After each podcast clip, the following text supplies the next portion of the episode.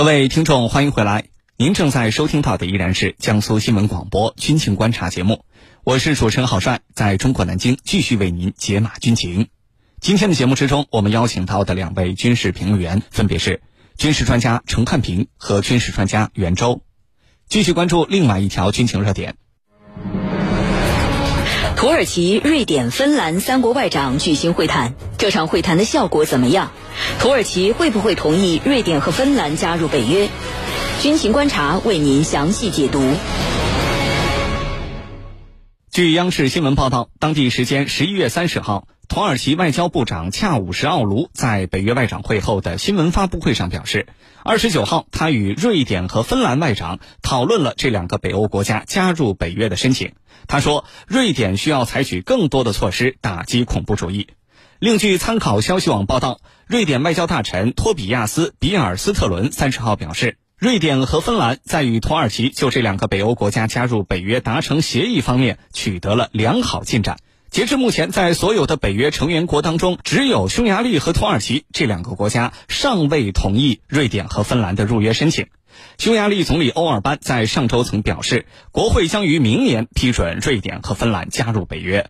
那么这次土耳其、瑞典、芬兰的三边会谈谈的效果到底怎么样呢？土耳其会不会同意瑞典和芬兰加入北约？接下来我们一起关注。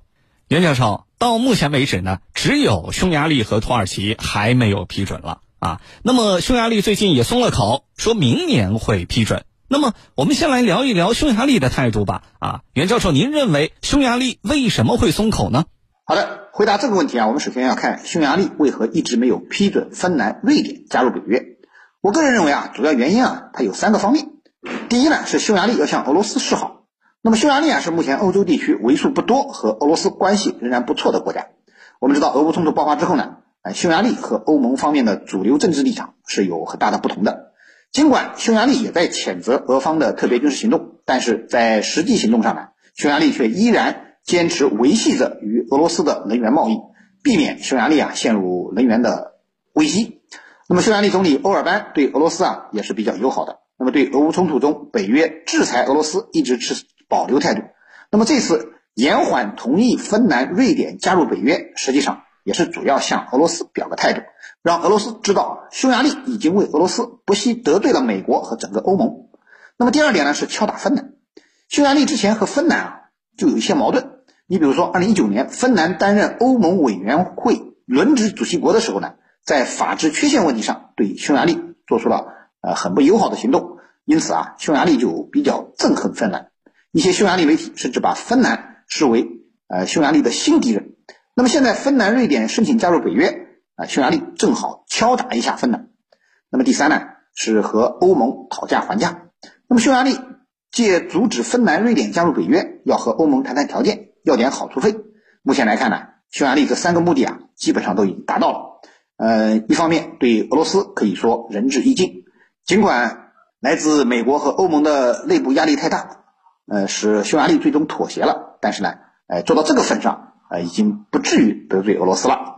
而芬兰为了能够说服匈牙利同意其加入北约的申请，在外交上可以说，呃，用低三下四来形容了。呃，为了能加入北约，芬兰和瑞典可以说能做的事基本上都做，匈牙利啊也得到了足够的面子，这样才让步的。呃，而最让匈牙利满意的是欧盟同意给他的回报。据媒体报道，匈牙利将要获得高达七十五亿欧元的欧盟资金来推动其经济的发展。那么如此权衡之下呢，匈牙利当然会做出一个最有利于自己的选择，否则不仅芬兰和瑞典会对他怀恨在心，美国和欧盟的其他成员国也会因为匈牙利的不配合而孤立他，使之在欧洲的地位啊更加边缘化。所以说，同意芬兰和瑞典加入北约已经成为匈牙利没有选择的选择了。下面这两个国家是否能真正意义上完成加入北约，可能最终还要看土耳其的态度了。主持人。好，谢谢袁教授的分析。我们继续来说土耳其的态度。土耳其呢，虽然没有同意，但是呢，呃，土耳其外长跟瑞典、芬兰外长举行了这么一次三边会谈。如何解读土耳其的这个举动？土耳其为什么要组织这样一场三边会谈呢？呃，是不是有点改变态度的迹象呢？对于这方面的问题，程教授您怎么看？好的，在北约的三十个成员国当中，目前只有两个国家，也就是说。匈牙利和土耳其还没有正式批准瑞典和芬兰加入北约。那么，按照北约的议事规则，只要有一个国家说我不同意，那么这个就会变成废纸一张，没有办法变成事实。那么现在我们来分析一下，匈牙利为什么不同意？其实匈牙利政府已经批准了，只不过呢，在技术上还有些问题，就是匈牙利准备在明年年初，就是二零二三年初正式做出批准的决定。其实他们已经把政府同意的这个消息通报给了芬兰和瑞典，也就是说，仅仅是一个时间上的问题。现在最关键的是土耳其方面，由于土耳其有很多问题。还没有得到满意的答复，所以呢，土耳其依然没有批准芬兰跟瑞典加入北约体系。那么这一次，土耳其外长这个叫恰武什奥卢主动邀请芬兰跟瑞典的两国外交部长，就是他们举行了一个三方外长会议。当时呢，他们是这个一起来出席。呃，有关的会议的，然后双方又开了一个小会，在这次会议上，双方啊进行了沟通。那么土耳其外长是怎么说的呢？他说：“我们现在还有很多问题需要得到确认、得到澄清。也就是说，我批不批准，我要看你们的态度，你们对我土耳其该做出一个什么样的承诺。”最终决定我是否同意。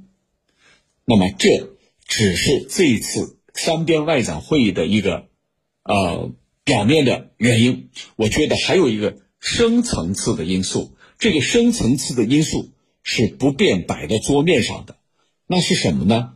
就是土耳其方面也有意在这个问题上拿美国一把，而且把土耳其可能将对。叙利亚北部采取地面军事行动相挂钩，来做交易啊？那具体又是怎么回事呢？其实我们很清楚，我们用一句话来形容，那就是美国比芬兰跟瑞典更希望这两个国家纳入到北约体系里头。这样的话，在美国看来，你看北约的团队在扩大，针对你俄罗斯的力量在壮大。那如果说土耳其在这个问题上拿一把呢？我想着急的应该是美国啊，当然芬兰跟瑞典也会着急，因为这个他们意识到，只要有一个国家不同意，那么这两个国家就休想加入到北约体系里头。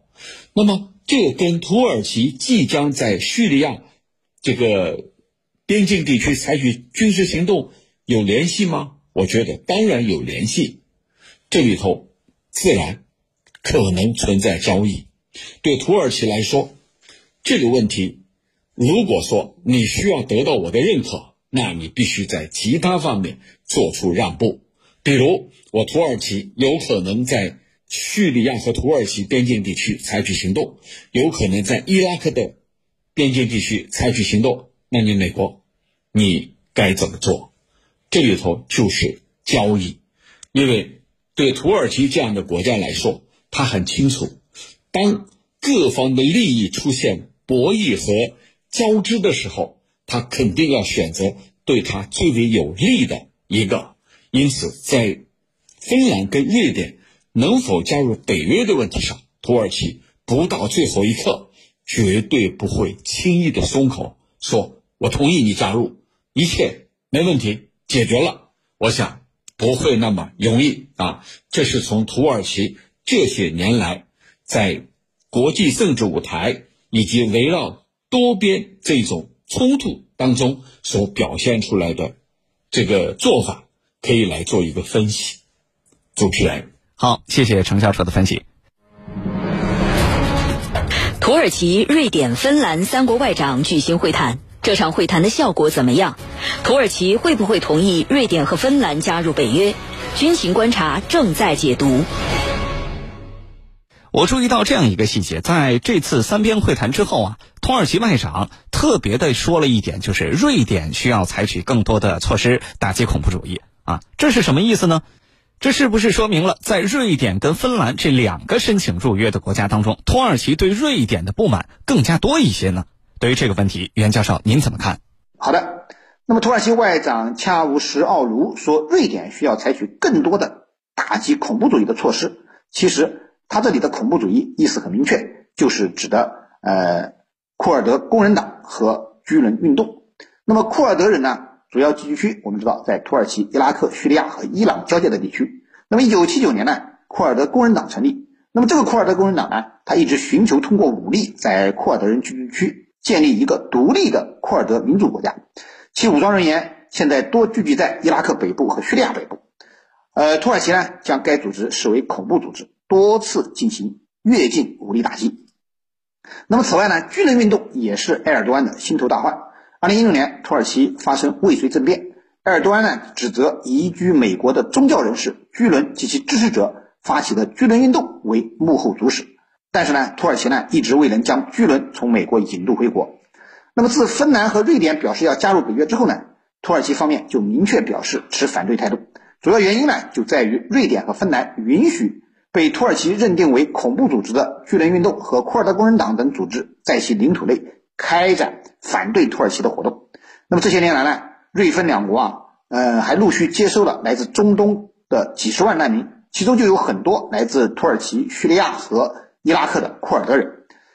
那么瑞芬两国允许库尔德工人党在两国国内招募人员、筹集资金，甚至组织训练。另外，土方呢还指责瑞典向库尔德工人党提供武器装备。二零一九年十月。土耳其军队进入叙利亚北部，对库尔德武装展开军事行动。随后，瑞典就宣布暂停对土耳其的军售，呃，到今天也没有解除。也就是说啊，相对于芬兰，瑞典至少还多两项得罪土耳其的罪名：一项是对土耳其实施武器禁运，另一项则是向库尔德工人党提供武器装备。芬兰最多也就是向库尔德工人党的成员及巨人运动的成员提供庇护场所而已。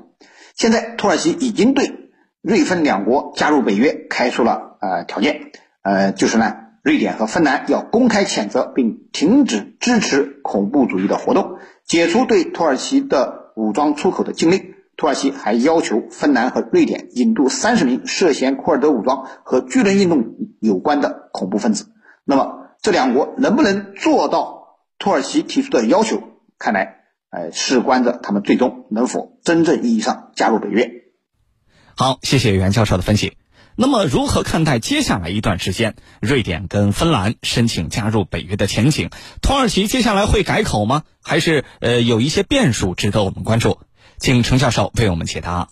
好的，那么这一次土耳其、芬兰跟瑞典三国外长举行了一个三边会谈，那下一步能不能说土耳其就开了绿灯，使这两个国家？顺顺利利的加入到北约呢？我认为没有那么简单。我们不妨来听听土耳其外交部长恰武什奥卢他是怎么说的。他说呀，进程正在推进当中，就是一切正在按部就班的进行的，但是有些步骤还是需要采取的。这什么意思呢？就是你该采取的行动，你得拿出诚意来。他还把这两个国家放在一起进行了分析，他是怎么说的呢？他说：“芬兰加入北约的问题不大。”这个话我们的理解就是，芬兰啊，未来加入北约，我土耳其不会说不，我是同意的，或者我没有什么问题。他说：“目前来看，瑞典未来加入北约的问题比较多。”这话的意思啊，就是你瑞典。要采取更多的行动，拿出足够的诚意来打动我，这样的话我才没有意见。否则，我呢依然不会同意你加入到北约里头。那问题是，到底有哪些呢？你土耳其有哪些要求呢？其实这次人家土耳其也把要求提出来了，有哪些呢？就是你瑞典在引渡罪犯。冻结恐怖组织资产，结束发生在土耳其的一些恐怖活动，你没有采取相应的措施，没有一个具体的行动，这是土耳其对瑞典提出的诉求啊，其实就是这些方面。那么摆在桌面上，能说得过去吗？摆在桌面上，对土耳其来说，他是站在道义的高点啊！你看我提的这些要求是不是合情合理？是不是出于反恐的目的？我没有私心，对吧？我仅仅是要求你认真的去协助我们去反恐，啊！你看摆在桌面上，土耳其始终在道德的高点啊！我这么做不是我不是为了我自己，因为恐怖分子是人类的公敌，我呢是出于反恐的目的。嗯，你看土耳其在这个问题上可以说，呃，始终站在道义的高点，让人无可挑剔。但是我认为，更多的它是一个啊软性的。什么叫软性的？怎么去衡量呢？没有一个固定的指标来衡量它，对吧？我说你没做到位，他说我做到位了，嗯，这怎么去衡量？其实还是我刚才所说的，这里头啊，还跟土耳其呃有可能去要挟美国，或者说未来在这一地区做交易，在奠定基础啊。他所说的。跟这个未来可能在叙利亚边境地区采取行动没有什么关联，但是这背后的东西啊，呃是没有办法摆在桌面上的，只有各方啊去理解这些问题，所以最终要通过交易来完成。芬兰跟瑞典能不能加入北约？我觉得大概率是会加入北约，但是在土耳其看来，他的利益还没有最大化之前。他绝对不会爽快的说：“行了，我没问题。”我觉得绝对不会。那么同时，他也不会给美国任何面子啊！你美国怎么做，咱们要做交易，不可能。我说啊，我就给你一个面子就拉倒了，必须要美国要拿出实际行动，让土耳其觉得哎，已经满足了他的诉求，这个时候才有可能使得芬兰跟瑞典顺顺利利的加入到北约。主持人。好，感谢两位军事评论员在今天节目之中的精彩点评。以上呢就是本期军情观察的全部内容。我是主持人郝帅，代表节目编辑卫青、赵晨，感谢您的锁定收听。更多的广播节目、优选音视频，还有大蓝鲸商城，请您下载登录大蓝鲸 APP。在今天节目的最后，为您介绍二零二二长三角高新视听博览会。由江苏省、上海市、浙江省、安徽省广播电视局共同主办的二零二二长三角高新视听博览会，将于二零二二年十二月十五号到十七号在江苏省南京市南京国际展览中心举办。本届展会以“智慧新视听，美好新生活”为主题，展出面积一万五千平方米，设置了“我们的新时代”主题展区、媒体融合示范展区、应用新技术展区、视听新内容展区、互动体验区五大板块。同期呢，还将举办第十届广电传媒产业论坛暨第九届广播电视紫金论坛、长三角白暨豚原创网络视频大赛颁奖典礼、长三角广播电视媒体融合优秀案例评选发布会，还有长三角广播电视媒体深度融合发展高峰论坛、长江经济带播出机构高质量发展论坛、二零二二江苏影视论坛、二零二二长三角广播电视人才输送招揽对接发布会等系列主题活动。好，各位听众，我们明天同一时间依然是在江苏新闻广播，下期节目再见。